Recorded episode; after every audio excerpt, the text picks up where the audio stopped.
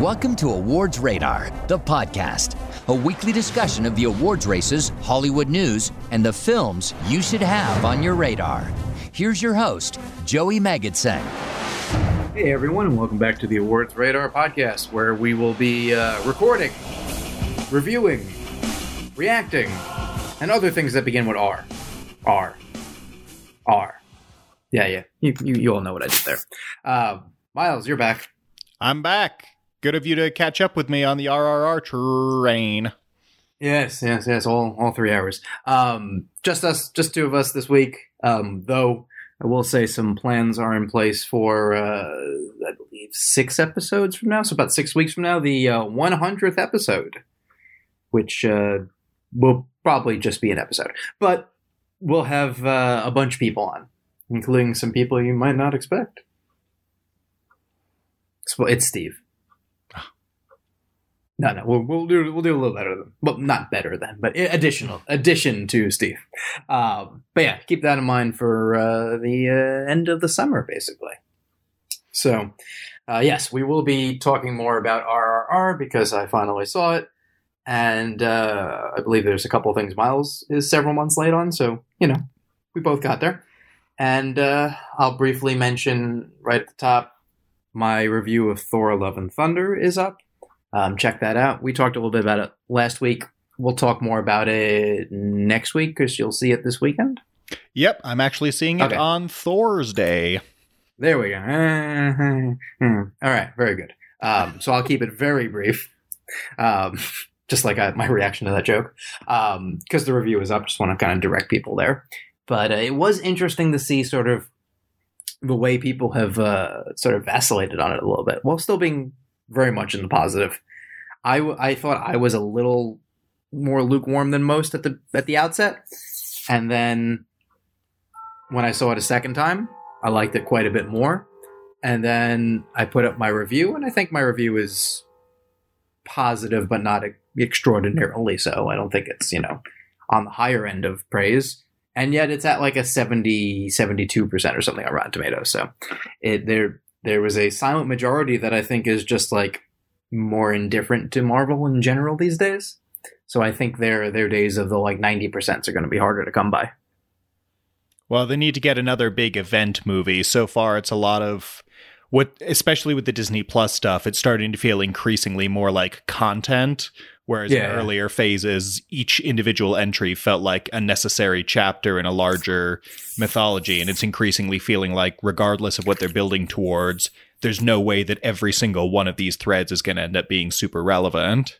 No, though the Feige said recently, I think that once they say what they're doing, it'll make sense, and like you'll notice where they were building, which could be, you know, just covering, but also could make sense.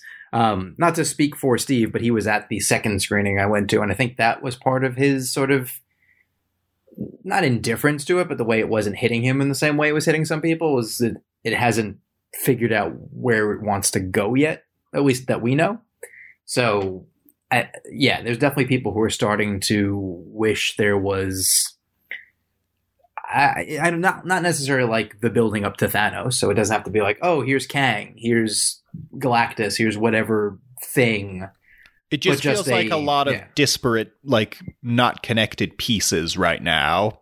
And we've had quite a few in a row that just feel like very standalone and not really building towards anything in particular. Yeah, Outside and after they general multiverse stuff. Yeah, and and there was an initial like thirst for that. I think of just like, can we have a couple that just don't always have to mention Thanos? And now that we've done that, I think people are back to well, we'll build to the thing that you guys do so well. So we'll see um, what happens there. More more on Thor next week when uh, when Miles has seen it. Um, but you you have seen some things that I've talked about, and uh, I believe in at least one case, I my urging that you would like it turned out to be accurate. Yeah, surprisingly so. Well, not not surprising that I would like your recommendation, but definitely one that I did not have high hopes for. That was a very pleasant surprise.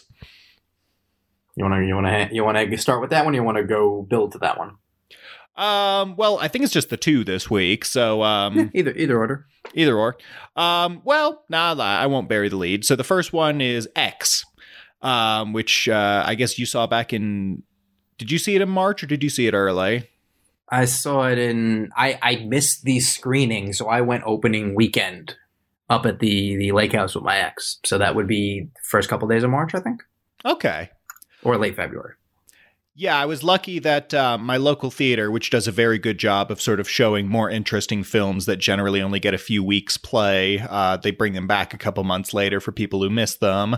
Uh, so actually, both films I'm going to talk about, um, I saw as a double feature back on Wednesday of last week.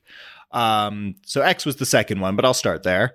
Um, I, I I'm not sure on retrospect why I was so hesitant on this one because you know, I love a good slasher movie and, uh, you know, a slasher movie that gets in the mid 90s on Rotten Tomato is probably not something that I should be agnostic towards. I think it's because I, while I admire Ti West as a filmmaker, I haven't loved any of his films. House of the Devil is fine, but it's very slow, and I don't think the payoff is worth it.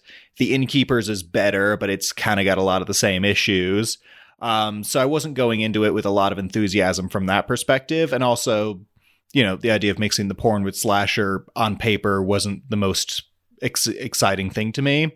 But in practice, uh, I actually really liked it uh, to the point where I have to amend what I said last week about The Black Phone being the best horror film I've seen all year because now it's X. Yeah. Um, it just. It really hit the mark. It's one of the most well made slasher movies I think I've seen in years. Um, it really captures that 70s grindhouse Texas Chainsaw Massacre vibe while also feeling very contemporary, um, taking the time to have like well written characters who, with actors who like get to kind of sink their teeth into the roles while still sort of playing on the outskirts of stereotype. It's, it's a very interesting balancing act, but it really gets there. The kills are great and very inventive and varied. Um, there's a lot of great tension and suspense. They found a great little location. It's it's got more on its mind than this kind of thing typically would, and I think the execution really benefits as a result of that in both Oh, yeah. the literal and filmic sense.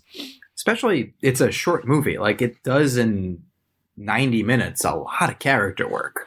No, I know it's really impressive. Well, and one thing that I didn't pick up on at all from the trailers is that uh, Mia Goth is uh, not only is she playing um, sort of the central, you know, final girl, if you will, but in old lady makeup, she's also playing essentially the killer.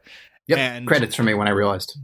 I I think I it was actually I think I went on IMDb because I knew it was coming to the guild and I saw it then and it was like oh really because I would never have picked up on it from the trailer but going I think into I was movie even vague. that- I think I was even vague in my review. I don't even think I said that she plays the old lady. I'm, I think I said like she plays two roles, and yeah when you see it, you'll understand why she's so good in this movie.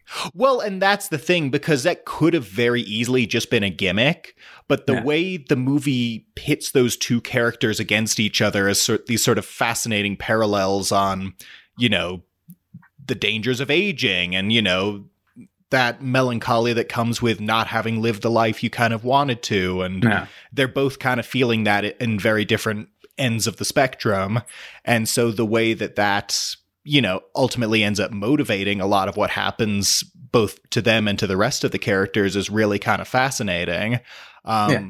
everyone's good in it i like brittany snow i like uh jenna ortega um who's definitely having a bit of a it girl moment uh this year in horror Mhm. um, no, it's just it. It really it hit all the beats with me. I think it's easily the best Ti West film I've seen, and uh, it's it's it's just satisfying as a horror buff to see this much love and attention uh, paid to something that on the surface could be so schlocky.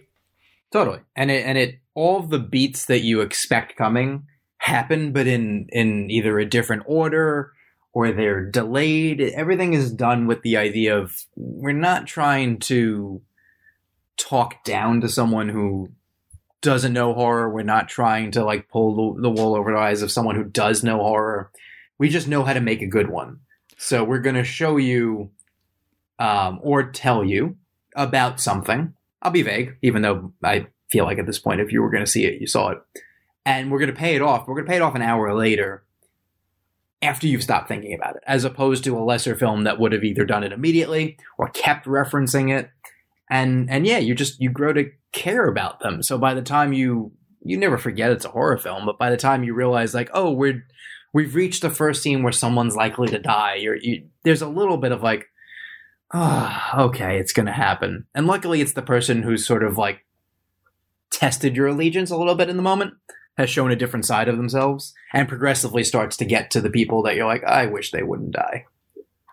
Yeah, exactly. Well, and that's just it. It's it's not like reinventing the wheel when it comes to the slasher stuff, but it's still it's not taking that stuff for granted either. Like it's taking mm-hmm. the time to do it well and to build the suspense properly. Like I actually jumped at quite a few of the deaths, which is not something I'm used to doing. I mean, I've seen right every Friday the 13th and every Saw and all that kind of stuff multiple times. Like this is, oh, yeah. you know, very much a pet genre and, for me. And so to see a modern filmmaker sort of not just go through the motions, because even other modern films like that can be really good at this stuff still kind of there can be a certain roteness to the execution. Yeah. And here it was very much like we're going to take our time and we're going to be deliberate and we're going to make everything very character motivated. Like I like that you spend as much time with the killers as you do. Like I was expecting them to be like play into oh creepy old lady imagery, and that was going to kind of be yeah. it. But the old lady is a fully fleshed out character with a very interesting and internalized motivation. And oh, yeah. also the film, I'm really glad I sat through the credits because there's a very exciting tease of uh, potentially a new story to come from her.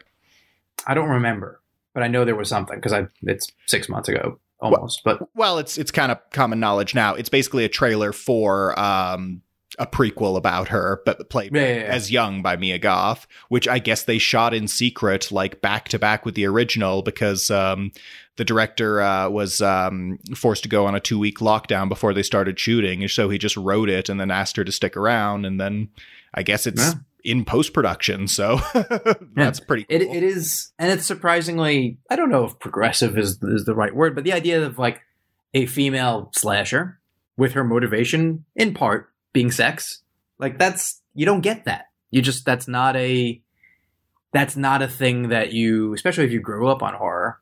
You know, this, this movie, if it had been made in the 70s and was a contemporary movie at that point, it wouldn't have been that way. It would have been role it would have been gender swap for sure and it would have been a lot meaner spirited or it just wouldn't have been well done. And and you can you can just look to like the most recent texas chainsaw massacre to see like how not to do something like this. Right exactly. Well and it's very it's kind of fascinating because it's it's very sex positive and like yeah. it, it touches on the tropes that you expect because so many of those older films are about you know oh young people having promiscuous sex gotta punish them for it but it's it very much comes across that it's the characters doing the punishing not the movie doing the punishing yeah. which in some of those older films does not come through even the uh the direct the the producer character who's very much on the like fence of being a scuzzy guy in in the 70s version would be a piece of shit like completely. But in this one is is kind of like riding that line without being there. But when there's a scene where someone in the in the production is like well i kind of want to be in the movie and their significant other is against it instead of just like full on manipulation is kind of just like well well she's allowed to make this decision. Like suddenly is is is showing like well, he doesn't think poorly of these people, and that's a huge difference. The fact that these they're like a, they're not a family per se, but they do respect what they do, and they respect each other for like the yeah. craft that goes into it. It's not like, and that's what I think is so refreshing, and maybe. It, uh, because I wasn't expecting that, that's part of the reason I was kind of apprehensive. Because, you know, on paper you see, oh, they're making a porn, and then they start getting picked off one by one. It's just like, oh, okay, well, it's just those tropes played up to the 11th degree. But it's taking those tropes and it's sort of investigating them through a contemporary lens in a way that feels very refreshing. Oh yeah, there's a there's a conservative religious character, but they are exposed to something and it makes them reconsider their their feelings there. You have a, a veteran who sees, you know, you, you don't usually see, first of all, a male character looking at porn as a way out. That's that's an interesting gender swap. Also, the Brittany Snow character is just I like what I do. You know, the Mia Goth character is is determined to be a star. Like you see these things that you've seen characters doing these motivations before, but you've never had, or at least you rarely have, a film that at least stops at one point to go, well, what about that? Is it good? Is it bad? Like we have, we have, we're going to take a moment and and and sit with them. Like there's a there's a scene. It's Brittany Snow and uh, and Kid Cudi like after one of their scenes gets shot, and that that would never be in another movie. And it's oh, so yeah. important for investing you in them. It makes you care about their potential fates. You know, there's there's a there's a surprisingly high body count for how much you care about these characters. Well, and that's the thing that impressed me so much is that like every single character on both the victim and perpetrator side of things every single one of them is given a certain care and attention to detail. They feel fleshed out. You feel like uh, the writer director is sympathetic towards all of them in one way or another. And even if they, some of them can be sort of either, you know, violent or smarmy or sleazy or whatever, you you don't feel like he's judging any of these characters. Yeah, they they generally are people that you you see at least some good in, and then when they when they go down, there's you know there's there's pathos there. Even the the killers, you know, you you understand motivation. You, you, they play around with with how innocent or or guilty they are in other things, and it it even first of all it starts on a nice like Texas Chainsaw style like opening of like, oh shit, something bad happened here. And it doesn't like feel the need to go too hard in answering that. You get it as you watch it. Um, though I do like the the payoff of the preacher. That was that, like was really good. Like, that was a nice setup and payoff, and it and again it informed the story and it formed totally. m- multiple characters' motivations, and I thought that was really well handled, but it, without being too in your face. Yeah, yeah. I think if it hadn't gone in that direction, it was just like the background noise in the way that you know it, it can be done well, but too often is done lazily. Like I like that in Red Rocket, the background everything is is Trump to like inform you something about um about the about Simon Rex or like killing them softly has has the uh Obama McCain election as the background. That's a really like, good example. Yeah. Yeah but those are the kind of I feel like the exceptions to the rule. It takes a filmmaker like you know Andrew Dominik. It takes Chris Barash and, and uh, Sean Baker to to be able to not lean on the the very base. Doesn't this tell you something and move on of it all? And then you know I don't know that Ti West is on that level, but he's he's got so much talent, and I think that's where I you know I, I like some of his things a little more than you, but I agree you you always feel like you should love the next thing he does. I, I like um was it in the Valley of Violence, the one with Ethan Hawke? I, I did and, not uh, see Travolta. that one, but I was curious about it.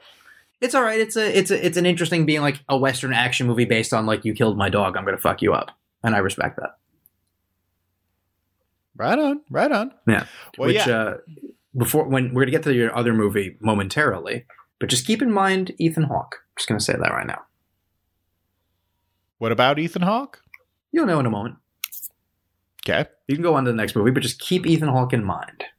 Okay. Uh, well, keeping Ethan Hawke in mind, uh, the next film is a film that does not have him in it, but that I also yeah. really liked. Um, funny enough, uh, this is the best March episode in July we're going to do, apparently. Um, uh, the next one is The Outfit, which is a mm-hmm. little gangster drama that uh, also came out back in March, and so it's an interesting double bill with X uh, in the sense that both were films that I had heard good things about, but didn't have much in the way of expectations for. And both were films that are currently sitting in my top 10 for the year. So make of that what you will. Um, uh, Mark Rylance is phenomenal in it. It's a great little, you know, the whole thing takes place in two rooms basically. Uh, and it's just, you know, it's this little sort of psychological thriller kind of murder mystery situation where it's just about characters being clever and outsmarting each other and it's very well written and the dialogue is very sharp. The actors are all like you know doing really good work with like you know who knows this or who suspects that or are they going to believe this ruse or uh, like there's lots of sort of deception and double dealing and you know obscured motivations. And in the center of it all is this great mark rylance performance where you know he's not going to physically overpower anyone. He's just got to be clever and he's just got to use his wits to sort of get out of this situation. And it's not perfect. Um, I think you might have even mentioned when you talked about it on the show that there's probably too too many monologues from him talking about his backstory. Yeah. It takes uh, too long to get going. Once you're in, you're in. But it took me a while to get in. If that makes sense. Yeah, absolutely. And I also probably could have done without the epilogue, as it were. Um, which I won't spoil for anyone, but I think you know the scene, the, yeah. the sort of probably like it's one beat too many at the end where it's like okay everything we know about the characters is sufficient. We don't really need all this extra stuff. The stuff um, i liked the least felt like extrapolating from a play. What like, what very much feels like a play which is fascinating that it's not based on one yeah. because it easily could be. Oh yeah. Um, when i spoke i spoke to the director oscar winning writer um, and zoey uh, deutch and uh, dylan o'brien and like everyone does good work here and it it's another one that so easily could have felt like people playing dress up. You know, you don't necessarily think of Dylan O'Brien and Zoey Deutch for this kind of movie. Right. They're very contemporary actors, but they're very good actors. I think Dylan O'Brien is criminally underused a lot. I think he has a I completely a agree. presence. You know, you what you can see how when he's not used, it just feels all wrong, and it's not his fault. And same thing with, with Zoey Deutch. I think she's largely used well but you also then see her up for like, oh, she might play Batgirl or she might be Catwoman, and and I I don't I'm sure she'd be good and like I I enjoy her, but I don't know that that's where she's best utilized. And apparently, going back to our conversation with her, she's aware of my long term championing of her here and elsewhere. So I doubt she's listening, but if she is, you know, feel free to tell me if you disagree. But I do think these kind of roles fit her better, or that movie Not Okay that's coming out that she's in, where she seems to be playing like the least likable human being on the planet. Also, I'm, I'm with, way uh, into Dylan that. O'Brien, right? Yeah, yeah. They, they. I don't know when it filmed, but she told me about it when we did the interview. She's like, "I'm very excited for you to see this one," so she's into it. Also, that's directed by Quinn Shepard, who's like in her very early 20s and made her debut, I think, as a teenager directing. Um, she did that movie. I think it was called Blame. Was it Blame? It was um like it was basically a modern retelling of the Crucible. Well, they oh. were actually. I saw it at Tribeca like years ago. She wrote it, directed it, and starred in it.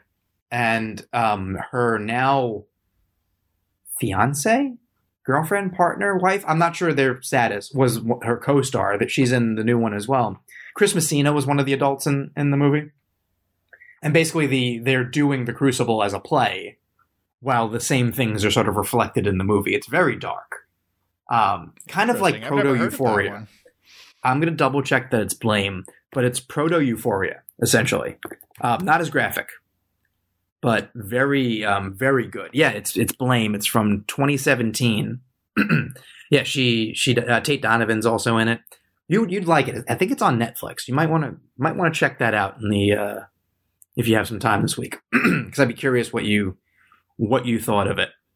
Yeah, I mean, I like the sound of that setup, and well, and Zoey Deutch, like I've I've heard you champion her before.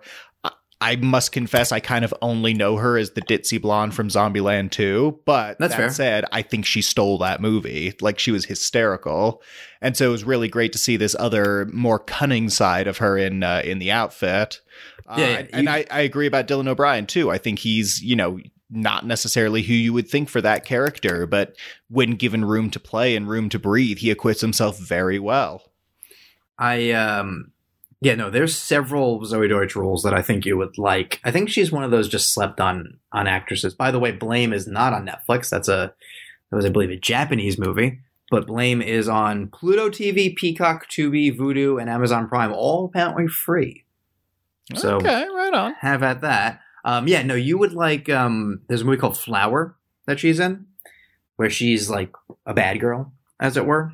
It's um, it's maybe a, a bit too like pleased with itself for you, for you, um, but is very good. Um, I think she's great and everybody wants some. It's not a, a, a showy role, but I like that sort of detour the movie makes with her and um, to Jenner, right? I, I never saw guy. Blake Jenner? Oh, you. I'd be curious what you thought of that movie, also. Um, and then like I, you know, set it up as is a Netflix romantic comedy, but like she and Glenn Powell have so much charisma and so much chemistry that you're just like I'm in. And then Buffaloed from a couple years from two years ago. Well, I remember you talking about Buffaloed. yeah, yeah. I, I I'm I'm a big fan of hers, and I think uh, on the outset, honestly, I think that was the reason that I was curious about this movie. That and Mark Rylance is kind of under the radar, like top five actor working currently, um, and and they're all they're all very good. It's a talker. It's almost all talk. Oh yeah, it's very dialogue driven, but what dialogue? And it's like Yeah, surprisingly funny at times. Yeah, there's a he, especially um, Mark Rylance. He kind of has a, a. He's not always one step ahead, I would say, but he's at least on the level with whatever's going on. So he has a, a dry wit to like, oh shit, more of this. Like Mhm. he's trying to be done with this while knowing he's kind of he kind of knows where this is going, and is Yeah. trying to avoid that the whole time because it's just not going to be good for anyone. You know, the Well, movie's like an he's hour also forty got- He's also got an amazing poker face. Like you Yes. can see that like the gears are turning in his head, but you can also see him like not letting anyone else in the room know what he's thinking. it's why I, I'm glad he doesn't do he doesn't work more because I feel like he would be bored, and I think that face would turn into the I'm bored. Oh shit! Like, you know, not the heights of the Bruce Willis. Like, why am I in this? Before you know, we now know it kind of became like I don't know that I'm in this, but you know, the actor who's just like. Yeah, I cashed the check and I already spent that money, and now six months later I have to go do this shitty movie. I think Mark Rylance would just look miserable and would feel like held hostage. So I like that he waits for this. And this is not a big movie. This is a $4 million movie. It's an hour and 45 minutes with like an hour and 40 worth of talking. But, you know, is below the line part of the thing. Like Graham Moore is a, a, pretty solid writer, a pretty solid filmmaker. The editor is William Goldenberg. The score is Desplat. The cinematography is Dick Pope. I know what I said you know this is this is not the movie you would expect to have that kind of below the line talent but it's i think part of why the movie isn't like an hour and 45 minute slog and it could have been Yeah, and I think That- that wouldn't have done it any favors. yeah no it would not have it would not have worked if it was slightly more generic or didn't have the cast that it did Well, and I think it's one that just a lot of people don't even know about. Like, I don't think I ever saw a trailer for it before um, it came to Guild. Um, Yeah. It just it just kind of got slept on, and I think it's definitely one now that I'm sure it's be- available on VOD and probably becoming more available in other places. It's definitely one that I would say people should check out. yeah i mean it opened uh yeah it opened eighth. Made a million and a half bucks which is not nothing but yeah i, I don't know that there was much of a, a push to get it uh to too many people. So you know that's where it is. Um but i'm glad you liked it. More glad that you liked the other one but glad that both of them worked. Um and now you know apropos of nothing i did mention to keep ethan hawke in your mind and uh there's a cine- cinephile showdown a film hawk face off sorry about ethan hawke films so you know just because he's been having a year, or yeah, I mean, I mean, I yeah, sure, I guess. because Um, I feel but, like all his big movies have come and gone now, right? For this year, at least. Uh, I mean, he might have another thing coming out. Let's see. Well, Um, I don't know that- Northman, Black Phone, and Moon Knight. Yeah, Moon Knight's not included here, but you're right. Um, I suspect he might have one more thing in the can. I'm looking it up right now. Um, but I don't think Ryan was, um, and thank you, Ryan, was planning that out. I think it was more because we were recently talking about the Black Phone. Sure. Um, he has a couple of he well, he's in Knives Out too. oh, sure. Yeah, yeah. yeah. Um, and he has a couple other movies that he has done. Now, are the now before we do them? Now I'm just curious. What is Raymond and Ray? I have Rain not heard of that Ray? one. Is Rodrigo Garcia? Not my favorite. Um, two half brothers who reunite at the funeral of their father, Ethan Hawke and Ewan McGregor. I mean, that's better. Oh, okay. We'll see. Um, can't say that uh, Rodrigo Garcia is my favorite filmmaker in the world, but What would I know that he's done? uh, well, he did Four Good Days, the the movie that got that bizarre uh, song nomination. Um, Last Days in the Desert, Albert Nobbs, Mother and Child. Um, he directed some a bunch of TV, Nine Lives, things you can tell just by looking at her. A lot of just things, kind of how I would describe it. He likes mo- usually uh, women centered movies, so it's a little interesting that this is his first, I guess, male centric movie. We'll see. And then Okay. tonight at noon is Michael Almereyda. Again, could go either way, but I know he and um, Ethan Hawke are close, I guess, because I think he's been in all of his movies. Yeah, but he is not so. the star. This is um, Chiwetel Ejiofor is the star. Ooh. Couple trying to work out their differences. The wife has memories of a former flame. Maybe that's Ethan Hawke. No. Um, maybe. And then Chiwetel is a writer, and he has a story in his mind, and that's when everything starts shifting back and forth from reality to Lee's imagination. Sounds like another like vaguely high concept movie based on a Jonathan uh, Lethem novel. So we'll see. In the meantime, Film Hawk Face Off. Dead Poet Society or Reality Bites? Um, Reality Bites of the two is probably a bit more Ethan Hawke centric, but Dead Poet Society is just such a classic. I can't justify not choosing it. Totally. Um, same.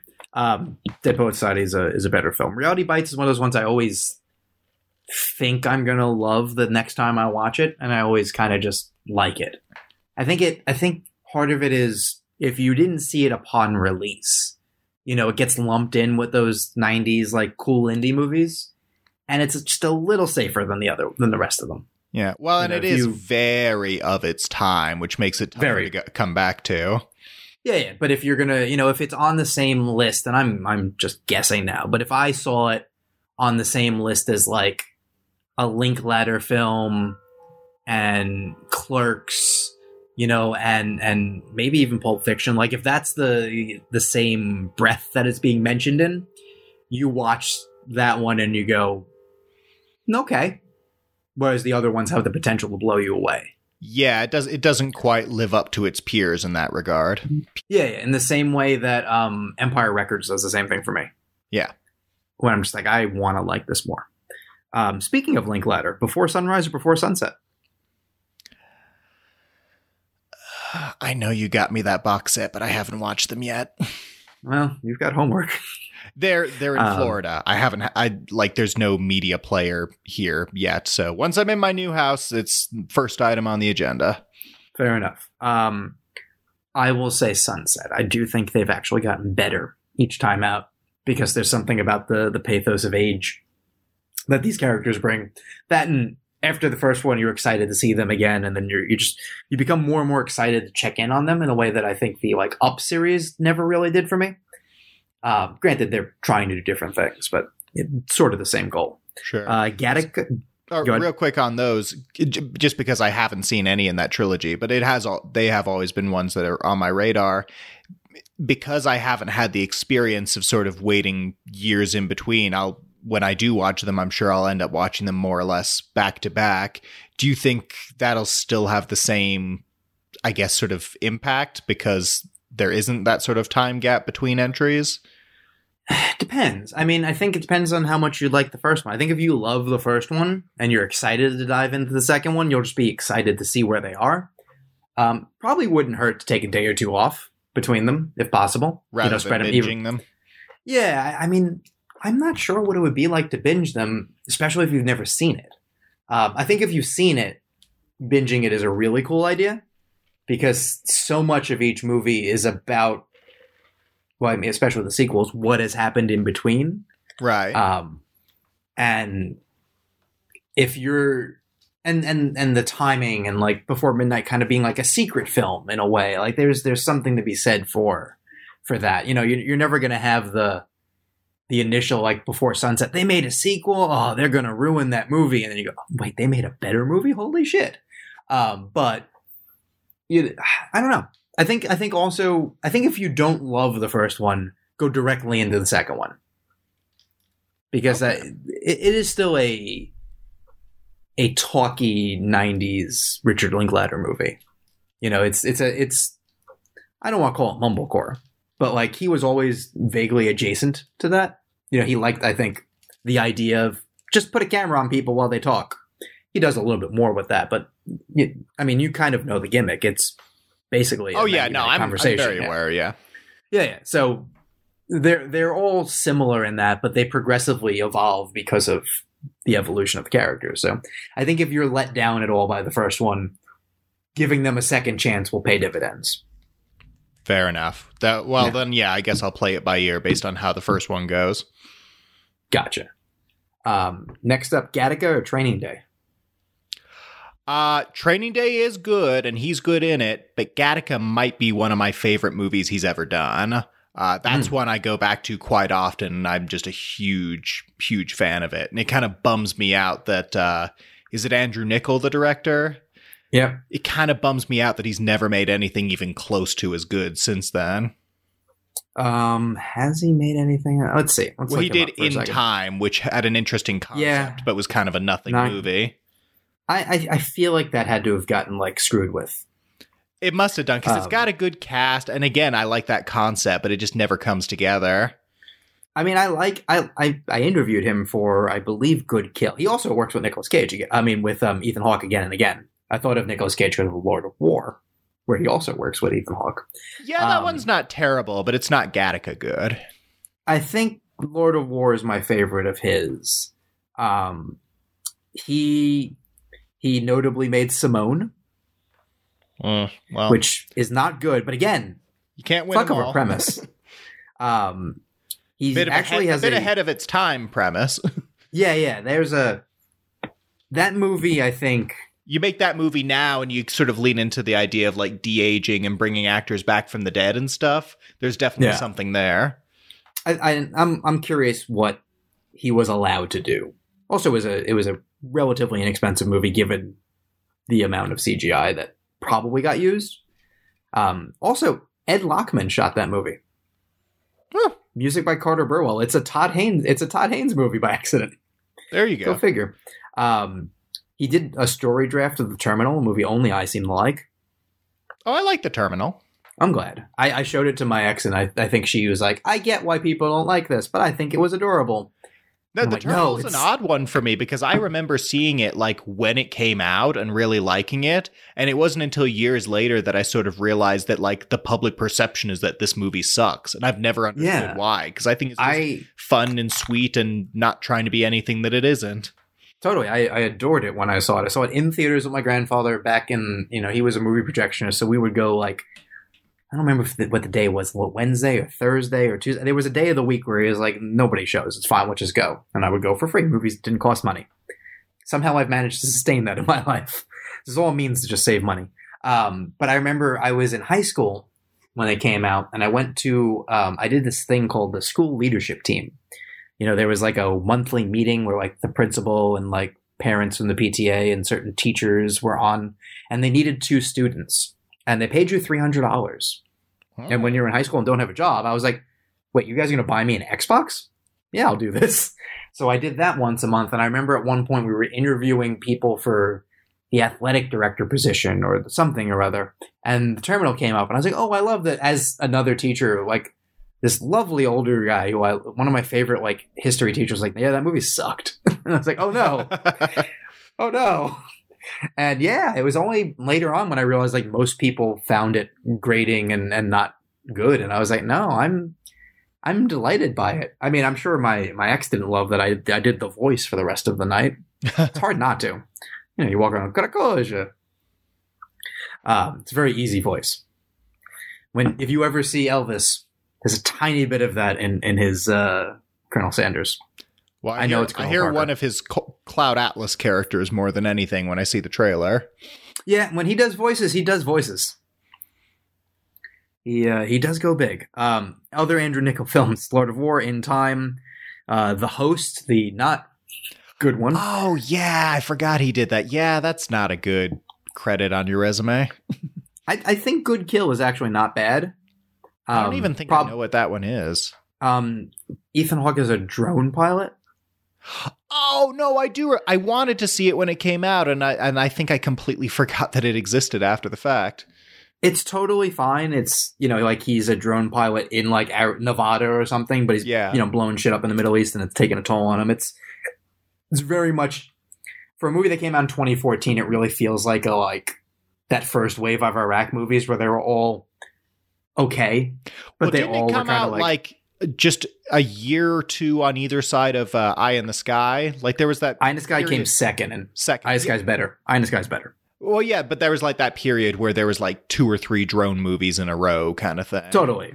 When everyone was like, "What if Obama's bad?" and God, did we take the lo- wrong lesson out of that? Mm. Um, and then he made a movie called Anon, which I do not know, with Clive Owen, Amanda Seyfried, Colm Feore. What is this movie? I remember hearing about it, but I couldn't tell you a single thing about it. Yeah, when I don't know it, it's not good. It's another like vaguely sci-fi movie. hmm Um, yeah, I'll go Training Day though. All this to be said, um, I think it's interesting. I, I, Gattaca's fine. I need to rewatch it. Um, Training Day is interesting because it's David Ayer writing it before we knew that David Ayer like loves this kind of story and will make it until he dies. Um, to largely diminishing returns. Though I do like um, was it Harsh Times? The one with Christian Yeah, Bale that basically yeah, in Training Day. alright. Um, that felt like what if Antoine Fuqua wasn't making a mainstream movie and I made this movie? Yeah. I, But then I he think made that- Training Day might still be one of Fuqua's best movies, if not his best. I think it is because I don't I don't love Antoine Fuqua and I and I love I love that he is an A list filmmaker, but I feel like he's just a really good workman filmmaker. Well, that's Like I don't really get I the think, style. I think Training Day is the closest his uh, one of his films has come to having a personality, and maybe that's more the David Ayer of it all. It's hard to say, but Yeah. a lot of his other films, especially more recently, feel very work for hire.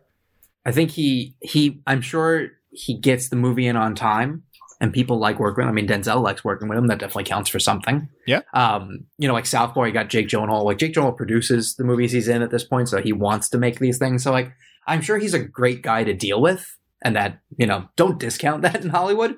And he seems to be able to take a fair amount of money and, and, and work well with it. But there's a reason why, like, when you remember when they were looking at, like, who's going to direct Black Panther?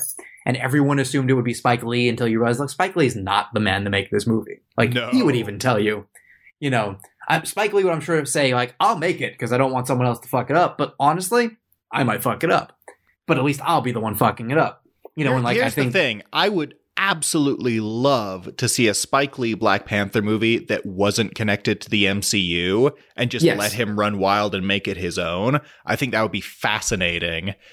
But there's not He really any set of circumstances now or in the future, honestly, anytime after like the 90s where that was realistically going to happen. No, he needs to be able to do a Spike Lee joint. Exactly.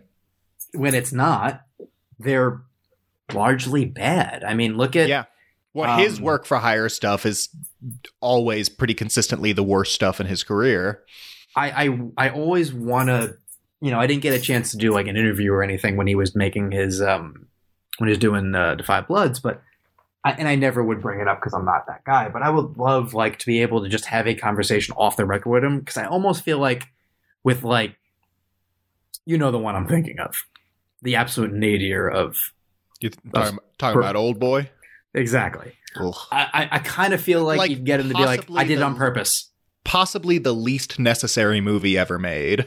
And it feels like he was like, oh, I don't want them to make this movie, but they're going to pay someone a lot of money. What if I just took the money and made a shitty movie? Because they're going to make a shitty movie anyway. Like it almost feels like that. It's, I mean, it's just frustrating that more of his personality isn't in it. Because that, that pairing of director, if you have to do an old boy remake, which you shouldn't, No, but you if you, if if it's gotta happen, he's not the least interesting choice.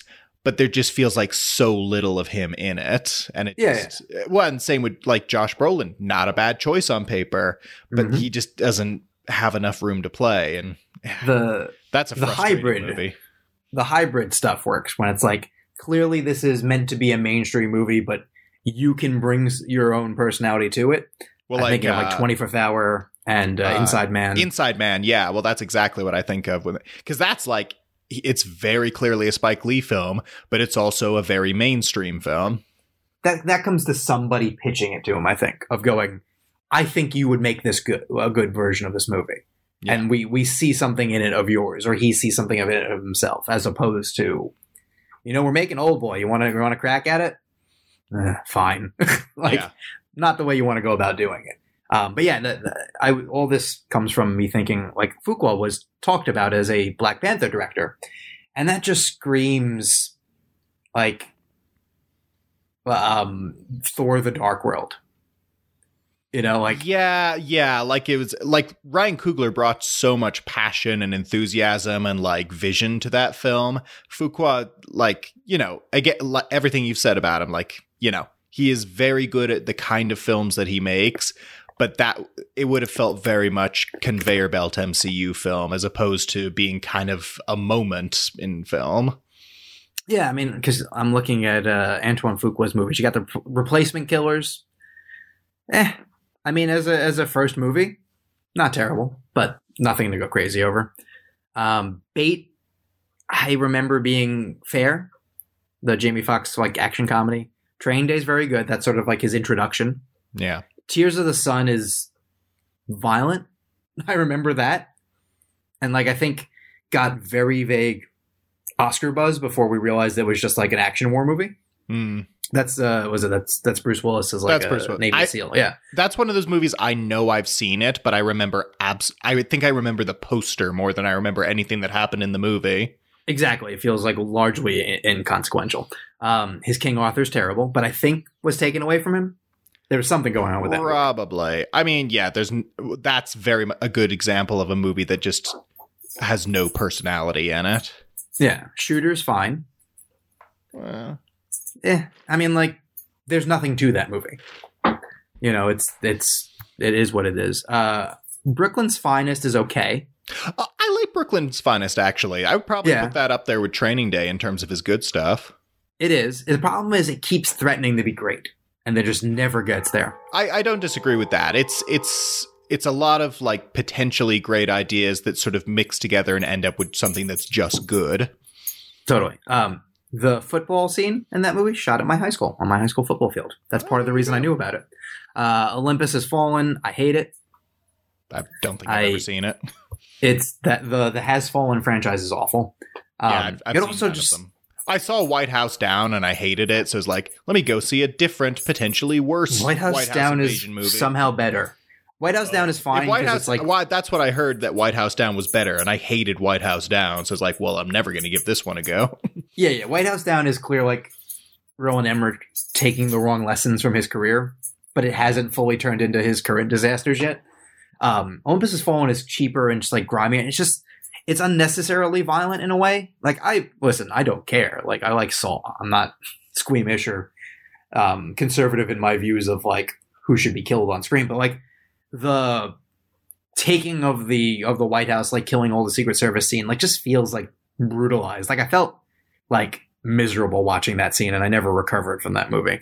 And then the future, the the following, the was it um London has fallen, and then the one where Gerard Butler was like on the run from the government because they um, think he um Angel, has, fallen. Oh. That one might be the best of the three. I only know them because I see the trailers when they. Come Yeah. I mean, London has fallen was like, I think especially like like racist America rah rah. Like it felt really bad. um, the Equalizer, I, Solid. I've heard that's good. I've never seen it. it was solid. That you would like the conclusion because it turns into a Saw movie for about three minutes. Like Denzel Washington sets a whole bunch of traps in like uh, Home Depot, I think it is, and they're they're surprisingly brutal. I feel, Um, I feel like because there was that era where all the older actors were getting a crack at doing their own own take in, and I feel like Yeah. if any of them are going to do that, Denzel's probably like gonna be at the top of the list of the people doing it well. Sure. Southpaw. It's okay. Again, should be better. Like that should be a, a great Jake Gyllenhaal role. Well, I remember it was getting Oscar buzz when we saw just how ripped he was getting for it, and then it ended up Totally, just and- being fine. Well, that was that was that was the that was the era of Harvey Weinstein tells you it's an Oscar contender, so it must be. Mm. Uh, and then you watch it and you go like, I, I guess maybe for him, but like I don't know. Uh, the Magnificent Seven, I'm on record not liking. You like it a little better than I do. I think it's it's like I've said before, it's a totally fine if you're looking for something to fall asleep to in a hotel room before a flight. sure. The Equalizer 2, okay for an unnecessary sequel, but a definite downgrade. Um, Infinite, not good. Yeah, I didn't. Didn't that go like direct to Paramount Plus or something like that? I think it was originally going to be theatrical, but then it went straight to Paramount Plus. Yeah, well, it was always like, a good sign. It was kind of positioned as like once they did the big rebrand, it was uh, kind of one of their big event movies. Yeah, uh, and then he did the Guilty last year, which I liked, but has is, has nothing to do with him. That's solely Jake Gyllenhaal. Yeah, because um, he also notably directed it from like a van outside because of COVID. Like wasn't even on set and then uh, he directed Emancipation, which we may or may not ever see. Yeah, we'll find out. Mm. A great example of this, and then we'll we'll move on to the rest of the face off. That Ryan knows this happens. Is he only produced Bullet Train, and that feels like a movie he would have directed, and you would have been like, "Oh, this should be better." Well, yeah, I think David Leitch is probably a better fit for the materials, which is why I'm pretty excited for that one. Also, I kind of like that. Isn't David Leitch used to be Brad Pitt's stunt double? Uh, yeah, I think so. Well, it's the same as uh, Chad Stahelski used to be Keanu's stunt double before directing him in John Wick. So I think there's a lot of that going around. Yeah, which it's kind of like a cool like once upon a time in Hollywood thing. Yeah, they're just like, didn't you make that movie about playing the guy stunt double, and now I'm directing you? And I'm sure they had that conversation. They both went, yeah, yeah, we know. yeah. All right, that's not like the first reason we're making this movie. Um, back to Ethan Hawke though. Yeah, not a lot of Ethan Hawke talk in this uh, no. face. Uh, but. I mean, he's in The Magnificent Seven. Yeah, and a lot of the other movies we just mentioned. Totally. Uh, he's also in Before the Devil Knows You're Dead or First Reformed. Oh my gosh, are you kidding me? He knew what he knew what he was doing here. God. Okay. First Reformed, I think, might be Ethan Hawke's best performance. It's definitely up there and it's probably mm. my favorite Paul Schrader movie. But man, I I really love Before the Devil Knows You're Dead. That yeah. has Ethan Hawke's not necessarily best in show there, but it has what I think is one of the most underrated Philip Seymour Hoffman performances, where he like he makes a lot of empathy for what's an absolutely despicable character. Totally. Um gosh.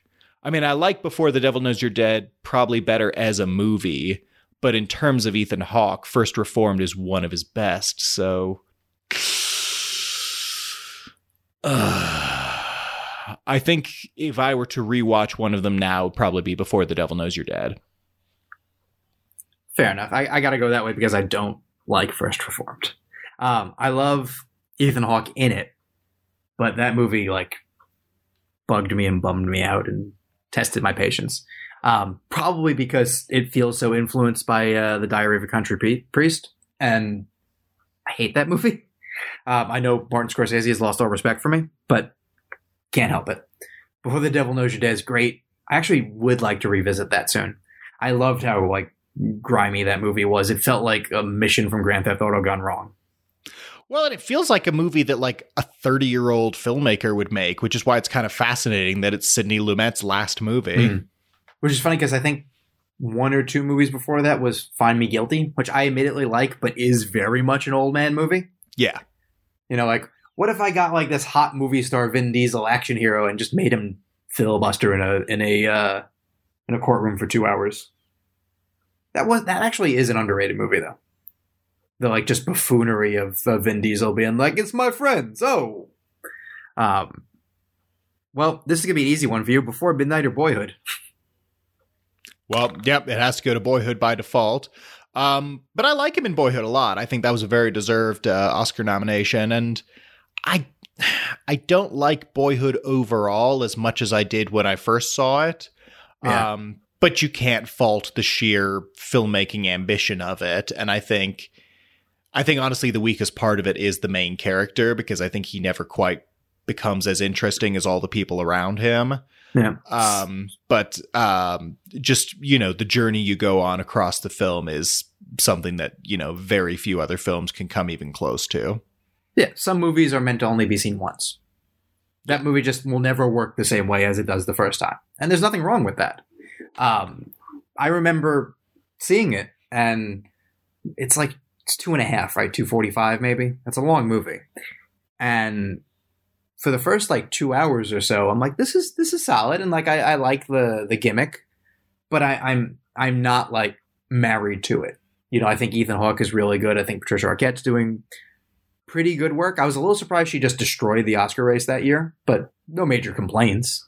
Um, and yeah, Ellar Coltrane is fine. I think his I think um, uh, Linklater's daughter playing the sister is is actually much better. Um, yeah. she's she's like a spark plug in that movie. It's kind of that's that's my one like ma- main issue with that movie is that, and I know what happened that she was like, Dad, I'm I'm done. I don't want to be in this anymore. That she really doesn't show up towards the end. Yeah, but I did I did miss her. But that speaks to when he's getting ready to go to college. I know that like not everyone loves the the last 15 20 minutes or like he's in college. But when he's getting ready to leave and when he's driving to college, I started to get sad. And I realized I wasn't going to see him anymore. And I was like, oh, the movie works. Like the passage of time, like literally what his mom just went through, I'm now experiencing. And, and okay, he has he has done it. And then yeah. I was like, okay, I think I do love this movie. But I don't think it would ever happen again watching it. I think watching it now, you'd just be like, yeah, I remember feeling that way. You'd be watching it for the feeling that you already had. Yeah. Um, Whereas before midnight, especially once you're invested in their story, feels just like you're holding your breath for the entire time because you just you want them to be okay but it i don't want to say more because you'll see it soon but it's so good sinister or the purge only one of these is good uh, yeah, uh, I I like Sinister quite a bit. It might be my second favorite Scott Derrickson film after The Black Phone. Same. Um, Doctor Strange is like it's his film, but it doesn't really feel like his film. It's it's hard to hard to place there. Um, yeah. but Sinister I like a lot. I like Hawk in it. I think it's very creepy. It's got some of the better like horror sound editing. Like that's one that always comes to mind. Yeah, yeah. Like the Watching way they do the, like the film reels and stuff like that. Yeah, like it's the, the one know, the, the audio in that is the, really effective with the lawnmower.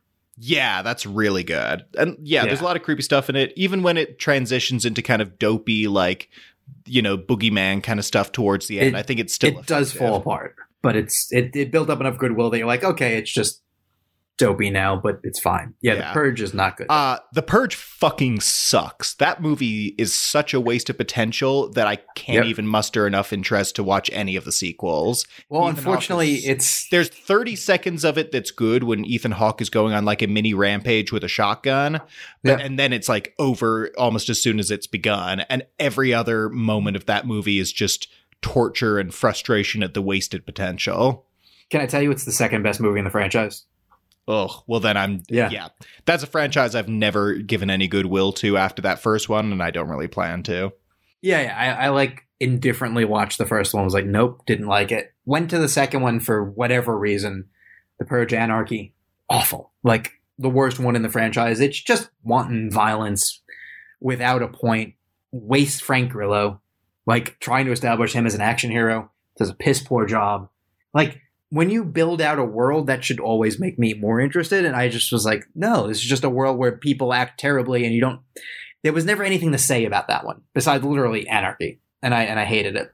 The third one election year i admit has amazing um promotional materials because they they did the red hat. And i think they did it right before him or right after i don't remember. Their timing was impeccable whatever way it was but they and I think their catchphrase was very close to, you know, you know the one I'm thinking of that we don't yeah. even say out loud. Um, so they stumbled into that, and like there was a tiny bit there of like a candidate running to end the purge, but essentially it's the same movie all over again. So they're going to try to kill her, and he has to protect her, and and blah blah blah. Terrible. The then there was the first purge. Well, I'm, I'm not counting the like USA miniseries. I'm sure it was just as bad. Then there was the first purge, where they waste Marisa Tomei. Hard to do. Really hard to do that. Um, also, kind of like absurdly racist. Um, though I know that's sort of like the the social commentary element of it. That essentially the first Purge was an experiment on Staten Island. The filmmakers from Staten Island, so that's part of why it's there. But basically centered on like the black projects in Staten Island. What if we just made crime legal to see if all they got all of them got killed? And maybe all the white people on Staten Island would be nice for the rest of the year. Like that's that movie. Ugh, I hate it. Yeah. The um the Forever Purge is at least a little better because one, they got a different filmmaker. Um the guy who made all the first three, I think, wrote all of them. He didn't direct the first Purge, um, but it was a younger um, filmmaker who had made one movie and I think was just in over his head and kind of just did what he was told. It looks a little better than the others, but not much. This other one does look better and is more about like, well, the purge is over, or there. No, the purge is back. I think as soon as the the new founding fathers is like the the gimmick, the their right wing. Like they just got into power in the next election, which is stupid writing. Like we need more purge, so they won the next election. Like we would re-elect the people who murder who have you get murdered. Um, well, Yeah, I mean, Stay you tuned. say Stay that, tuned. but that doesn't Never mind. sound. never mind. It's super timely. Far fetched anymore. Nope, we're the movie got better all of a sudden. But um, there's these like crazies, not indifferent from like our January 6th type people who decide that the purge never ends and like this is our message and we're just going to do it all the time. So at least there was a little something there. Still a wildly mediocre movie. The one really kind of funny thing about it, not even funny, just like well done, thought out, was they have to escape into Mexico for asylum. And I kind of like that. Of like, yeah, yeah, you gotta go get saved by Mexico. Um, but largely an awful franchise. Sinister is good. I always like my story about my my other ex, not my current one, my most recent one from a decade ago. Um, we saw the uh, we saw Sinister. She didn't have a problem with horror films. Something about that movie terrified her so much. We were not meant to spend the rest of the night together. Like I was going back to my folks to like eat. She's like, "No, I'm coming with you. Like I'm not going home alone." Um, and it wasn't it wasn't Bagul because I, being the lovely caring human being I am, put a screen grab of Bagul on the TV and woke her up in the middle of the night, and she just was mad at me. Didn't find it scary. So it wasn't that. Just something about that premise terrified her. And I always remember that as like, that movie definitely worked. Yeah. Finally, where we've kind of been building the whole time, the Northman or the Black Phone. Um. Well, again, and I think Ryan does a really good job with these, where you sort of got to piece them out because a lot of the times it's one movie is better, but one movie is better for the performer, um, and you sort of got to piece out where you sort of land there.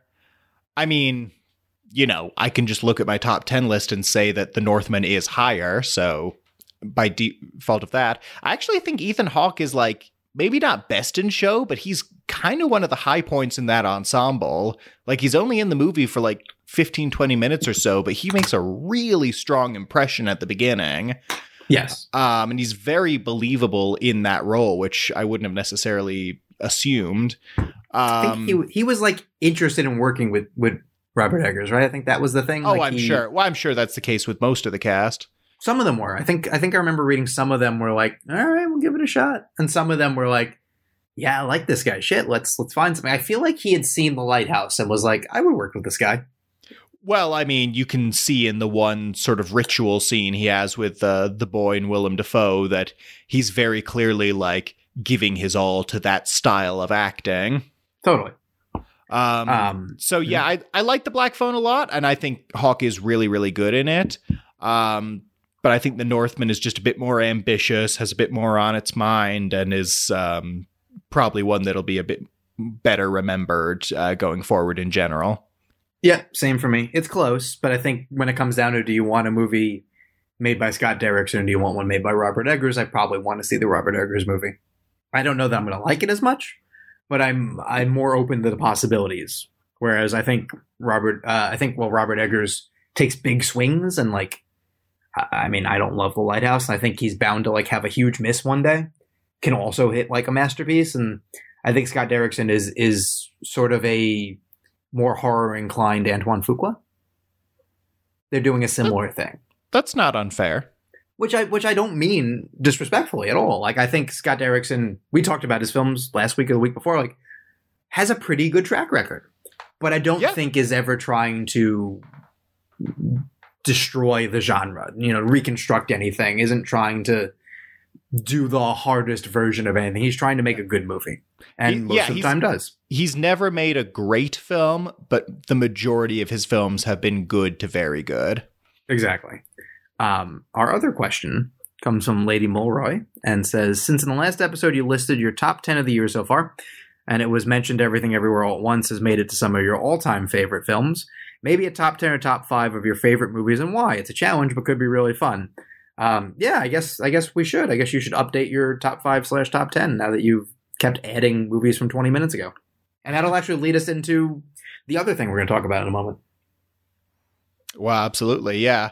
I mean, you know, RRR and the Batman are like definitely among my new favorite films. But when I say that, I mean they're in some nebulous spot in the top 50. I don't know where exactly. I would have to like really piece it out because there's just so many fucking movies out there. Um, Everything Everywhere is the one that really like like I haven't had an experience like that in a theater or just watching a movie in general since uh, my favorite movie, um, which came out I think like 14 years earlier. So yeah, Yeah. it's it's something that you know when you know you know. Um, I don't. Um, I could probably do a 10 off the top of my head. I have to think about it. If you have one ready, go for it while I while I puzzle it out for a second. I'm gonna pull up my my old one. I I don't tend to mess with this one very often. I um I always feel like there's two ways to do these all time lists. You either are constantly changing it, and that's totally fine, or you kind of make it and that's it. And I and I sort of have leaned to that, not for any good reason whatsoever. I just feel like it's kind of meant to, in a way, say something about yourself or at least your taste. So, um, like I'm sure I would change this, but here I'll give you my my top 10 as it says on this website that I have where I listed it. Like for example, my number 11 is Back to the Future, my number 10 is Annie Hall. I definitely like Back to the Future more than Annie Hall, but Annie Hall is I think a more important film. So there's some degree of like at what point do you do this list? So like my number 12 was Blazing Saddles, same thing. Right. Um, you know, like, would I do I get more out of Real Genius, a movie no one is claiming is high art, but I think is absolutely hilarious. You know, there's there's all of those things. But or for example, like I think the only time I've ever changed a ranking was I believe there were I used to have Garden State in my top ten from like the first viewing, and I've I think everyone shitting on it eventually got me like, fine, I won't put it in my top ten even though I, you know, I maintain it's amazing. But it is of a moment in the way that you say like reality bites is of a time. I think Garden State is is the perfect example of a type of the best version of a type of movie that was getting made a lot in the years prior and following that film, right. and just doesn't doesn't it, I don't even say it doesn't work, doesn't hit anymore. You know, the the that type of movie gets dismissed as like navel gazing. I think more so now. Not Yeah. that they're not that they're better or worse. They're they're you know in a way that like I think um Cha Cha Real Smooth comes out the year of Garden State. I think it's feted even more so than it is now because it it's less out of style. I think the same way that some people love the movie because they don't do them quite as much anymore. I think it rubbed up wrongly with some people, somewhat you, yourself included, because it is like the the writer, director, actor being like, "Oh, aren't I like unique and quirky because of my ever so slight difference in how I see the world as a film, you know, as opposed to having a bigger thing to say." Um, so yeah, if we if we count all those as one of my top ten, my number nine is Leaving Las Vegas. The movie's amazing. It is also slit your wrist depressing. Um, number eight is Magnolia, which I feel like is probably not far off on your list. yeah. and probably the only- Thank you for reminding me because I nearly left it off. I was about to say one of one of only two potential ones we would share. I think.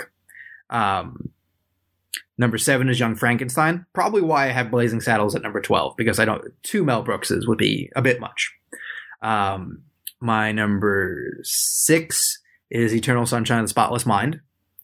My number five is Almost Famous. My number four is The Fountain. Like, how did you not expect that to be there? My number three is Pulp Fiction. My number two is Chasing Amy. My number one is The Shawshank Redemption. I usually will tell people my top five. Yeah, I pretty think I think my five, with you know one or two exceptions, one of them obviously being more recent, tends to be pretty resolute. Whereas anything below five is subject to kind of how I'm feeling in the moment. I I- I will. I, think- will confess one thing that is interesting is, um, as a as a now once again single man, and in the years prior when I was, sometimes when people would ask this, I'll leave out Pulp Fiction just because I don't want to get labeled a bro, because I'm Mm. I'm not one. But I know, you know, in the same way that like, you know, The Wolf of Wall Street, there are people who take the wrong message from that movie Yeah, and you just don't want to be around those people. I don't want to be necessarily like the overt Tarantino fan, the the stan, if you will, because that's not always a great look. So sometimes I'll I'll throw in I'll br- I'll bump up Eternal Sunshine, or I'll I'll throw in a Mel Brooks or something like that. But I would say what I said is pretty much where I'm at, though. Okay. All right. Um God. I'm like I'm putting it together, but then I keep remembering stuff. Cuz I I've mean, I've go- played I've played with it a few times over the years, but then I haven't come back I haven't probably come back to it since like my number 1 kind of got Yeah, Well, no, you know what? The last time I came back to it was when I had to take American Beauty out of the number 2 slot because see, it's now there's another that happens. I can never go back to. I will go back one day. I don't know when is going to be time yet. I don't know. That's like Game of Thrones. What me. if- That's one of those what things if he where died? it just hurts me so much to think about Yeah. because I had such an emotional investment with it that like it, it would like I don't know. Just the thought of going back to it makes my skin crawl.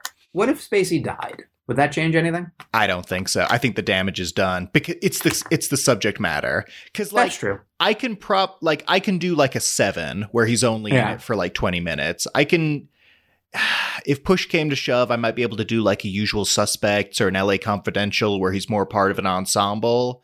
But American Beauty is a movie where he's lusting after a teenager. There's no Yeah. way to sort of sand that down. Yeah, I Um, uh, and I and being and. I and I it, it was a movie that I connected to so profoundly when I saw Yeah. it, but I just can't now that we know kind of who he is. It just it colors it in such a way that everything about it is icky. Even the stuff that has nothing to do with him feels icky by association. oh, you think you know me? Uh, no, I'm not gonna. We're not gonna. We're not gonna get into that. Um, No. I do remember. I do remember it be, not knowing it was a comedy until I saw it and being like, "Wait, this movie's hilarious." Yeah, it's very funny. It's very well written, very well made. It's easy It's to such a see why shame. Sam Mendes had such a big career after it. Oh yeah. One 'cause of that, Annette uh, Bening's probably best performances. Oh yeah. That that you know everyone knew that scene from the trailer of like I rule and not really knowing the context. And then in context of the scene, it's like, whose car is that? It's mine. Uh, whichever car. I've always wanted it, and now I have it. I rule. Like you're just like you're such you're, you're so delighted by that scene in context. I do wonder if yeah, you're right. Now watching it, you might be like, well, fuck you a little bit or a lot of it, because you're you're so on his side from so much of that movie. Well, like, yeah, and I think that's it. it. It's like the movie works if you like him, and if I don't like him because I know who he is off camera, that does color it. Yeah, I'm I'm I'm curious how I would respond because I I tend to separate pretty well, but it is a big ask. It's a bigger ask than a lot of other things. Yeah. You know, especially like you know It's- the Woody Allens, the Roman Polanskis. They're not on the screen. Also, Well, that's and we've talked about this to Yeah. death before, but and at the end of the day, for anyone, it's going to be a case by case basis. We're all going to totally. make certain allowances for some people, and you know, draw lines in the lines in the sand for other people. Oh yeah, because we you know if you if you have a hard line, you're you're kind of limited, especially as you get further and further back. We're you know we're learning that behavior. We always knew people were badly behaved, but like you know the heights of it are Yeah. are only going to get worse. You know you know we you just at a certain point you you have to decide what works for you and what doesn't, and and it's it's only matters what you think. I I'm I do bristle a little about the people who want no one to see things. Like that's that's closer to censorship than I prefer. Yeah, but there's well, that's a little nothing- gatekeepy in a way that doesn't really jive Yeah. with me either. I know what you mean. Well, yeah, I'm I'm I'm of the opinion. Any opinion you have is valid. Doesn't have to be fact. I've I've always gone back to you can tell me that White Chicks is the best movie ever made, but you can't tell me it won seven Oscars. Like I'm I'm here for you to say it's the best movie ever made. I don't agree with you, but I'll listen. God, I'd actually love to hear it. But you can't tell me things I can I can easily disprove. In the same way that like I know in the last couple weeks Juno's gotten kind of like a weird reevaluation. There's a lot of people who are like, "Well, this movie is is about is is is pro life," um, which I think is a slight misreading of the film. But like, you're certainly entitled to feel put off, especially now, by almost any movie that Hollywood has ever made involving pregnancy, because Yeah. there's just no way to have the movie unless they have to figure out a way to have them have the child. You know, like obvious child is a different example, but it's also a much smaller movie. But I think the you know, to then state it as fact and then they'd be like, well, you know, Jason Reitman must be this like right wing conservative and and then extrapolates like, well, his father made the EPA the villain of Ghostbusters. I'm like, you like this is way out on a limb, I think, guys. But yeah. you know, we're so far from yeah, we're so far from your completely valid opinion to have to this like takedown of an entire family. Like that's a it's a strange hill to die on. Um Yeah. all this to be said, I think you probably have your top ten ready, which is funny because I'm about to assign you another one to do in a little bit. God damn. So, all right. well, Well, no, no, it's- we're, gonna, we're gonna do we're gonna do video games next time. Ooh, okay. I might have Yeah. that more ready to go. Um, okay, yeah, now I've got it. So um, I've got five honorable mentions that at various times have been in the top 10 and are now floating nebulously somewhere in the 11 to 15. Uh, at some point, I would like to do a longer list, like maybe even cu- cull together like a top 100 or something like that when Sure. I have the time to really think about it. Uh, but so honorable mentions in no particular order are uh, Jurassic Park, The Matrix, The Fly, The Godfather, and Audition, Mm. uh, which are all films that I absolutely adore for one reason or another. Some of them are among my favorites of their respective genres. They skew a little modern, but they definitely are a wide range of film. Yeah, I think my taste in general does skew. Well, uh, you'll see as we go along. It's I say it skews modern, but really it skews like 90s to early 2000s. I'm looking on my. I think my t- my list might be a top 100. I'm going to tell you. Yeah, I have a, I have a top 100, but I'm gonna, I'll, I'll look up as you do it what my oldest film on the list is. I'm curious for myself as I know. Cole, do you out? Well, no, but I mean, I do have some higher up there that are a little older, but as it goes. Yeah. But anyway, so here's the 10 as I have it right now. May not be how I have it tomorrow, but based on where we are. Uh, number 10, I have Galaxy Quest, which is probably my favorite Nice. comedy ever made. Uh, it's a movie that my biggest problem with comedies of any kind is that the vast majority of them I only enjoy the first time. And once you know Hmm. the jokes, it's just tougher for them to have the same impact. Galaxy Quest is a movie I cackle through every single time I watch it without fail. Something about the alchemy of that movie, and not even being a huge Star Trek fan necessarily, just liking the movie on its own for that cast, for the brilliant script. It just, that one's one that always comes together for me. Mhm. Um, number nine, I have Terminator 2, which is probably my favorite, like, pure action movie. Um, having grown up in, uh, uh, on a lot of Schwarzenegger movies, that was always sort of the cream of the crop. It might Hmm. also be the first R rated movie I ever saw, which definitely I think had Could an be. influence. How do you feel about narrative podcasts? Narrative podcasts. Yeah, uh, it ties in. Um, I haven't listened to a lot of them. I'm open to the idea, but I, I haven't really dipped in much. There's one called Blockbuster. And oh, yeah, I know that one. I've had it recommended a few times. Yeah, yeah. yeah. The first season was um, Spielberg and um, George Lucas, and was solid. Um, the second season, I'm sure it's like two or three years old, but I, I'm currently listening now is James Cameron. Yeah, I think that one in particular people have recommended to me. Yeah, I think you would like it. Okay. I think I think it might I might even have it on my on my to be listened to list if I ever stop listening to the two or three same podcasts that I Yeah, always yeah. go back to. Um number 8 I have Punch Drunk Love, possibly Nice. my favorite romantic comedy give or take. Um number 7 I have Pulp Fiction, nice. There we go. possibly one of the coolest movies ever made. For sure. Um, number six, I have Memento because I love me a good sort of brain teaser, and that's one of the best. Uh, number five, I have There Will Be Blood, which I think is just one of the great American epics of all time, and especially since the turn of the century.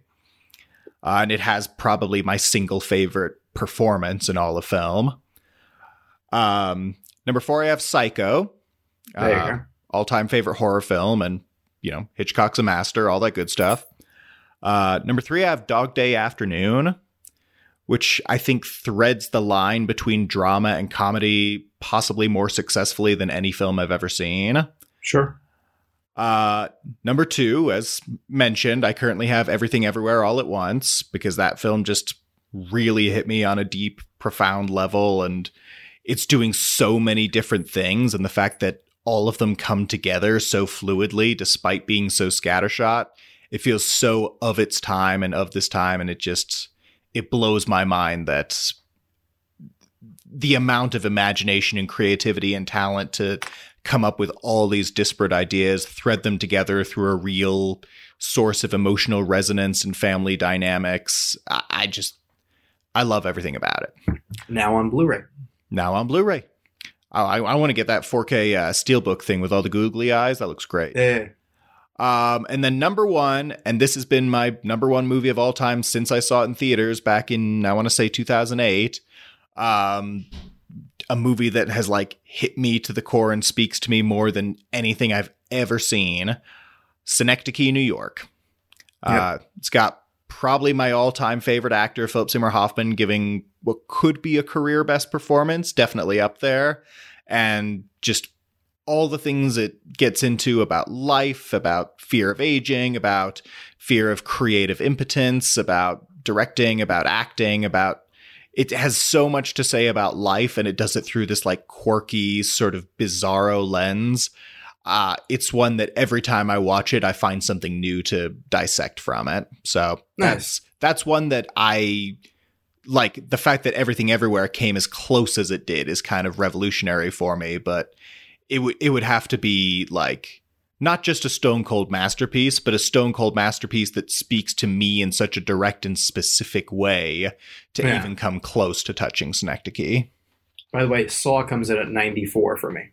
94. It's pr- it would definitely crack the 100 for me. It might be towards the same area as yours, but it would be in Yeah. there. My uh, my oldest film listed is Casablanca from 1942. but Oh, that's that- in like that would the be in my 20. range, I would say. Yeah, that would be in Um, my 20, I think. I really like that one. I have The Apartment. I have Rear Window. So I have one. Rear Window is my only movie from the 50s. Casablanca is my only movie from the 40s. Um, my highest ranked 60s movie is um, there's two. There's The Samurai, my favorite French film. Not uh, tech, well, I guess the one I'm about to mention is a French film also. Uh, the Battle of Algiers Mm. from 66. That movie is um, actually in my top 20, I think, or top 25. Love that movie. That is maybe the best war movie ever made. Love that movie. Um, to get into our final topic, how far off is RRR from your list? I mean, it's one of the most purely entertaining films I've seen in a very long time. Um, I again, I would have to go through, but I think it's definitely in the 50. Nice. Um, yeah, I finally saw it all three hours and 12 minutes or something like that of it. Um, I quite enjoyed it. It's, it's exhausting in a way. Um, I, I didn't love the melodrama. I like the action quite a bit. I think I'm also, I don't want to say getting bored with action, but I think we see so many action movies now that, you know, I'm, I, I can't say what I'm seeing tomorrow just yet but Miles knows what I'm seeing tomorrow. And, you know, that's a movie that I think several years ago would have been a huge event as opposed to just like an event. Um, the, the like, ha- for RRR to be as impactful as it is, it has to be as big as it is. And I wonder if that's like desensitizing us in a way. Not to make it a bad thing, but I do wonder if it's kind of like the way that like you can watch any type of porn on the internet now. So like people don't just like get turned on by like a Playboy magazine to the point where it basically doesn't exist anymore. Um, that being said, the dance scene is an absolute delight. I wish I could do that with suspenders. Um, and it's just it's it's super likable. It's just it's it aside from the melodrama being a little heavy handed, it's hard not to get swept up in it. I kind of wish in a way that we were all more familiar with everyone involved because you know this is this is kind of like watching Once Upon a Time in Hollywood if that was a three hour action film because it is essentially two of the biggest names in, in, in Indian film. You know, either one of them should anchor a movie together, equal screen time. Like everything about it is, you know, the the event of the year for that that part of Eastern cinema, um, which is its own interesting thing because it's not a Bollywood film. As, no, it's uh, know, Tollywood. Exactly, which is its own sort of, um, not a redheaded stepchild, but like the sort of like coming on the heels of Bollywood, like the the angry young man, like kind of like I, I almost feel like maybe like '90s independent cinema, not doing the same thing, but like changing the way, like it, showing the new another kid way on the block in a way, exactly. Even though they've and been making is, stuff for years, exactly. And I think and and this film, I think, is they're like we got one. Like I think we're on we're coming to equal ground. And also, um, the filmmaker is essentially like the James Cameron of of that part of the world. Like, isn't well, three I mean, of his films the top five grossing in, in India? Well, yeah, I mean, um, his previous films before this were uh, the two part Bahubali films, which were the two biggest films in India before. RRR came along. And it's interesting because the title, they eventually, you know, in English translates to Rise, Roar, Revolt. But originally, when the project was announced, it was RRR because it was uniting the director, Rajamouli, uh, and then the actors Ram Charan and NTR. Exactly. Which, and which means different things would, in different cultures, the title, which I exactly, like yeah. But like that would be like if an American, if like the post was called Streep Hank Spielberg, you know what I mean? which it should have been. Like, I like, I, I do kind of like that they can lean into that you know, in a way that like, you know, like I was saying once upon a would they wouldn't have said DiCaprio, Pitt, Tarantino. They should have. Like nobody, they wouldn't have made one dollar less. Um, and it, yeah, it's it's it's great. I definitely think there's something to be said for if you watch it in a theater and you're and you can't do anything else and you're just wrapped up in it.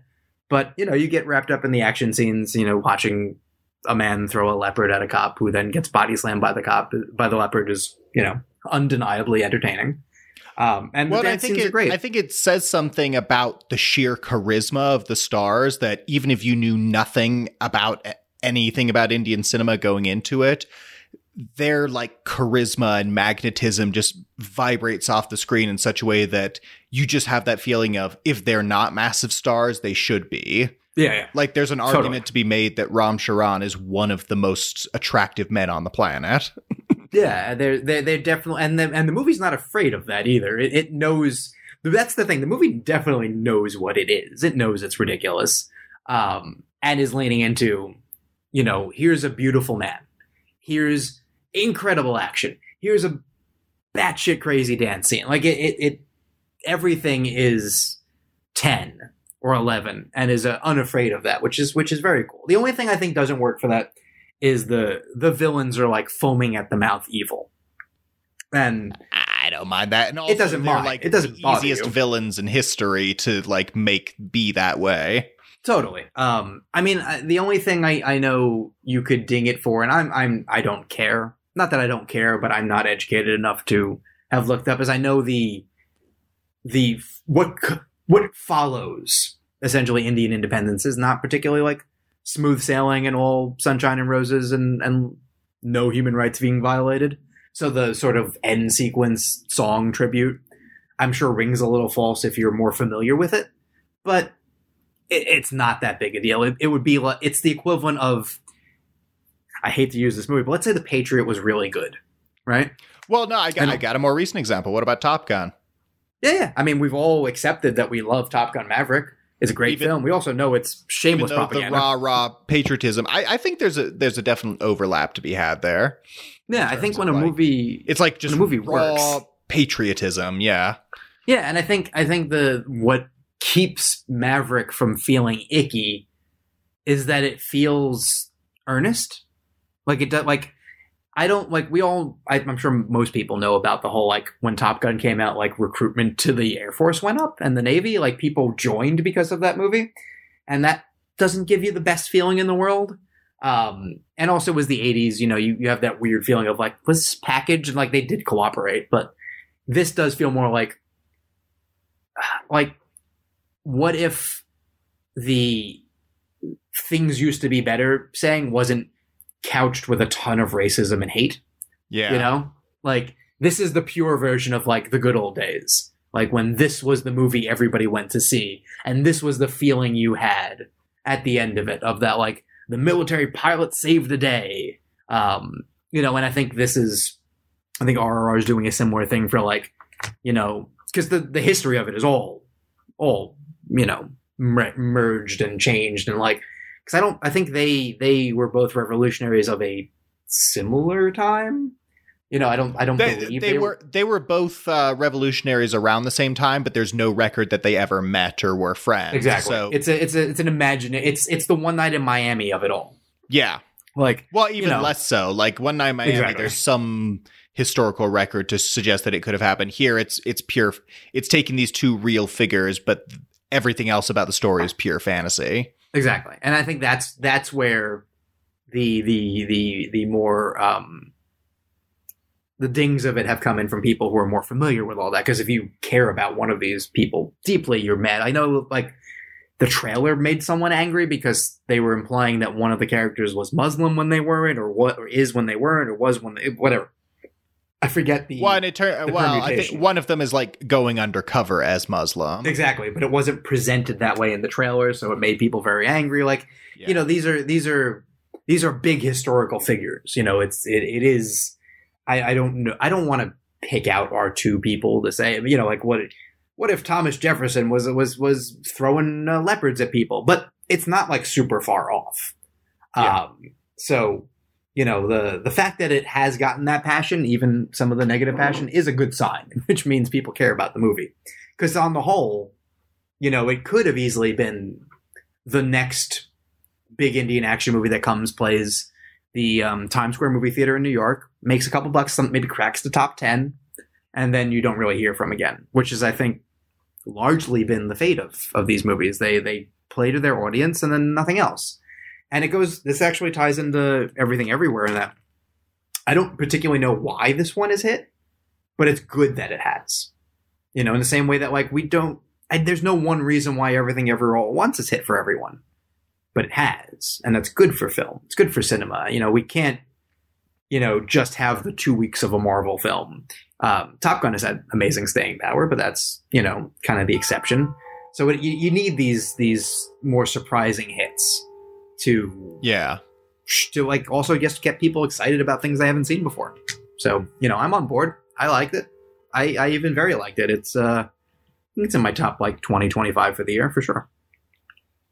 Did not crack my top 10 though. Sorry to say. It's all good. We all want different things out of movies. Exactly. I, I do wonder if I, I, I I do wonder if I would have liked it even more if I had seen it before the hype, or if I would have even potentially liked it less because I would have been like, this is good, but like big, and and then been like, wait, everyone loves this. You know, there there's always the two sides to that. Yeah. Um, next week we will talk more about Thor. Um, I do want to. I do want to. We always end up dovetailing the video games recently, so I want to like commit a little time to that. Um, I'm also replaying Grand Theft Auto Five, so I'm just like in a video game mood recently. Um, so yeah, you'll think of your top five or top ten video games of all time for next week, and uh, as you sign off, what's the last video game you played, and what's the last video game you loved? Ooh, okay. Uh, well, you can find me at both Twitter and Letterboxd at Myles on Film. That's M Y L E S on Film. Please check out my short films American Exorcist and Once Upon a Dracula. They are both on YouTube under Aftershock Pictures and Chase Capo, respectively. Uh, check out my writing for both Awards Radar and Looper. And ooh, that is a good question. I think probably so. I got a uh, an Oculus for uh, Christmas that I've been messing around with on and off. Hmm, I think Um, I have one of. I don't know if I have the Oculus, but I have some sort of 3D headset thing that I got as a a swag thing for Mhm. the girlfriend experience season three or something very random that I I literally used for that and haven't used since. Which, I mean, I should one day. Also, a shocking display of restraint that I didn't even jokingly look up porn on it. Yeah, I guess you could. Um, and it's fun. It's I like it. He than says you VR. could, like he. he says I'm dismissively. married, yeah, sir. could- I don't need pornography. I mean, I was not single when I got that thing, and I also was not the person who made that suggestion. So, you know, No. Speaking of different strokes for different folks, um, I like it better than other VR headsets I've used because it's not you don't have to like connect it to anything. It's very just Yeah, free yeah. floating. You can sit in a chair or stand or however you want to do it. Um, I guess if you want literally the most recent game I've played, uh, I've been playing through. There's a uh, Star Wars game on there called Vader Immortal, which is Mm. basically this sort of. It's like several different episodes where you're just playing as this guy who happens to like encounter Darth Vader and like this little side mission. Like it's not really connected to any of the movies, but it's just you're some guy who encounters him. But it's really just an excuse for two things. One is to encounter Darth Vader in VR, which you know, when you got his voice in uh, your ears and he's like walking right up to you, yeah, it kind of makes you feel something and it kind of sends a shiver down your spine a little bit in a way that, you know, the movies, especially the more recent ones, do with fleeting, you know, um, sometimes they get it right, sometimes they don't. Hmm. Um, but I mean, on the better side, um, they also have a VR version of Resident Evil 4, which, spoilers for next week, is my favorite game of all time. And it's Nice. one that I've played to completion mm, like at least a dozen times, if not more. So to be able to re experience this game that I'm very intimately familiar with in a kind of whole new way has been really sort of fascinating. yeah. Um, I think I I got a um, think it's a Pico headset, like Pico Interactive or something like that. Um, same same principle. It's a headset with a, like a remote. I'm sure it's very much the same thing. Probably does the same job. Um, you can follow me at uh, Joey Magidson, Facebook, Twitter, Instagram, Letterboxd, all that stuff. Awards radars on several things. Um, the most recent game I'm playing is an old one. Is Grand Theft Auto Five. Um, I loved it. I love it again. It's just comfort food.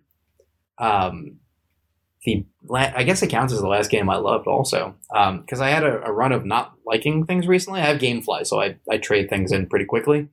Um, like I I, I liked um, Dying Light a couple years ago, but Dying Light Two was not good. Um, and then I got and sent Vampire the Masquerade, like whatever, like new ver- like remake or new version of one of those games from the '90s, and I didn't care for that either. Um, last game I really loved, um, probably the Spider-Man game. Oh, that's a great one. That I is have- really I'm- good. I'm in the middle of Miles Morales. I know it's short, so I've been I've been making it last. Um, uh, before aside from that, Last of Us Part Two. I actually played that last year. I really, really liked that one. Oh, the That might I be the think- last one. If we're talking new games I loved as opposed Yeah. to like replaying old ones, that's probably it for me because that I played it just before the wet. I finished it just before the wedding, actually, which is kind of funny. um, Um, and yeah, better than the first one somehow. I think it probably is. Yeah, I know that's maybe controversial because I know it. Uh, you know, there's a lot of people who really hate it, but I think it's the first People one's hate it are amazing. Don't get me awful. wrong; it's a stone cold masterpiece. But the Yeah. second one is just it goes a bit deeper, both on the gameplay and on the narrative side, and I think it's it's a bit more ambitious and a bit more you know willing to take oh, some Oh, yeah. really big swings. I want to I want to talk about that next week when we talk about games a little bit. But yeah, that that game to one, listen, it's a several year old game and it sold like a billion dollars or something. People know to fucking kill Joel pretty early on and be like, just deal with that. But Yeah. also then to make the movie about taking vengeance on that person, and then midway through, like, no, no, no, no. Now you're going to spend most of the rest of the game playing as that person to understand why they why they did it. So now when you get to the scene where you can take revenge, you're going to feel like absolute dog shit. It's Yeah. such a choice. it's such a fucking good choice. Um, great game. So yes, Thor, video games, or whatever else uh, Myles revisits during the week. Um, I mentioned several things to him. We'll see if any of it comes to pass. Until then, stay safe. I know like the whole world is getting COVID again, and thankfully seemingly mild cases, but you know, try to avoid getting it if you can. Um, somehow I still haven't, and now I've jinxed myself. But um, you know, do your thing, and uh, hopefully uh, we will we will continue to emerge from our dumpster fire that never seems to get put out. Uh, but we'll be back next week as we careen closer and closer to episode number 100. So uh, until then, we will uh, see you at the movies. Bye, y'all. Thanks for listening. Be sure to subscribe and to visit awardsradar.com for the best in awards and entertainment content.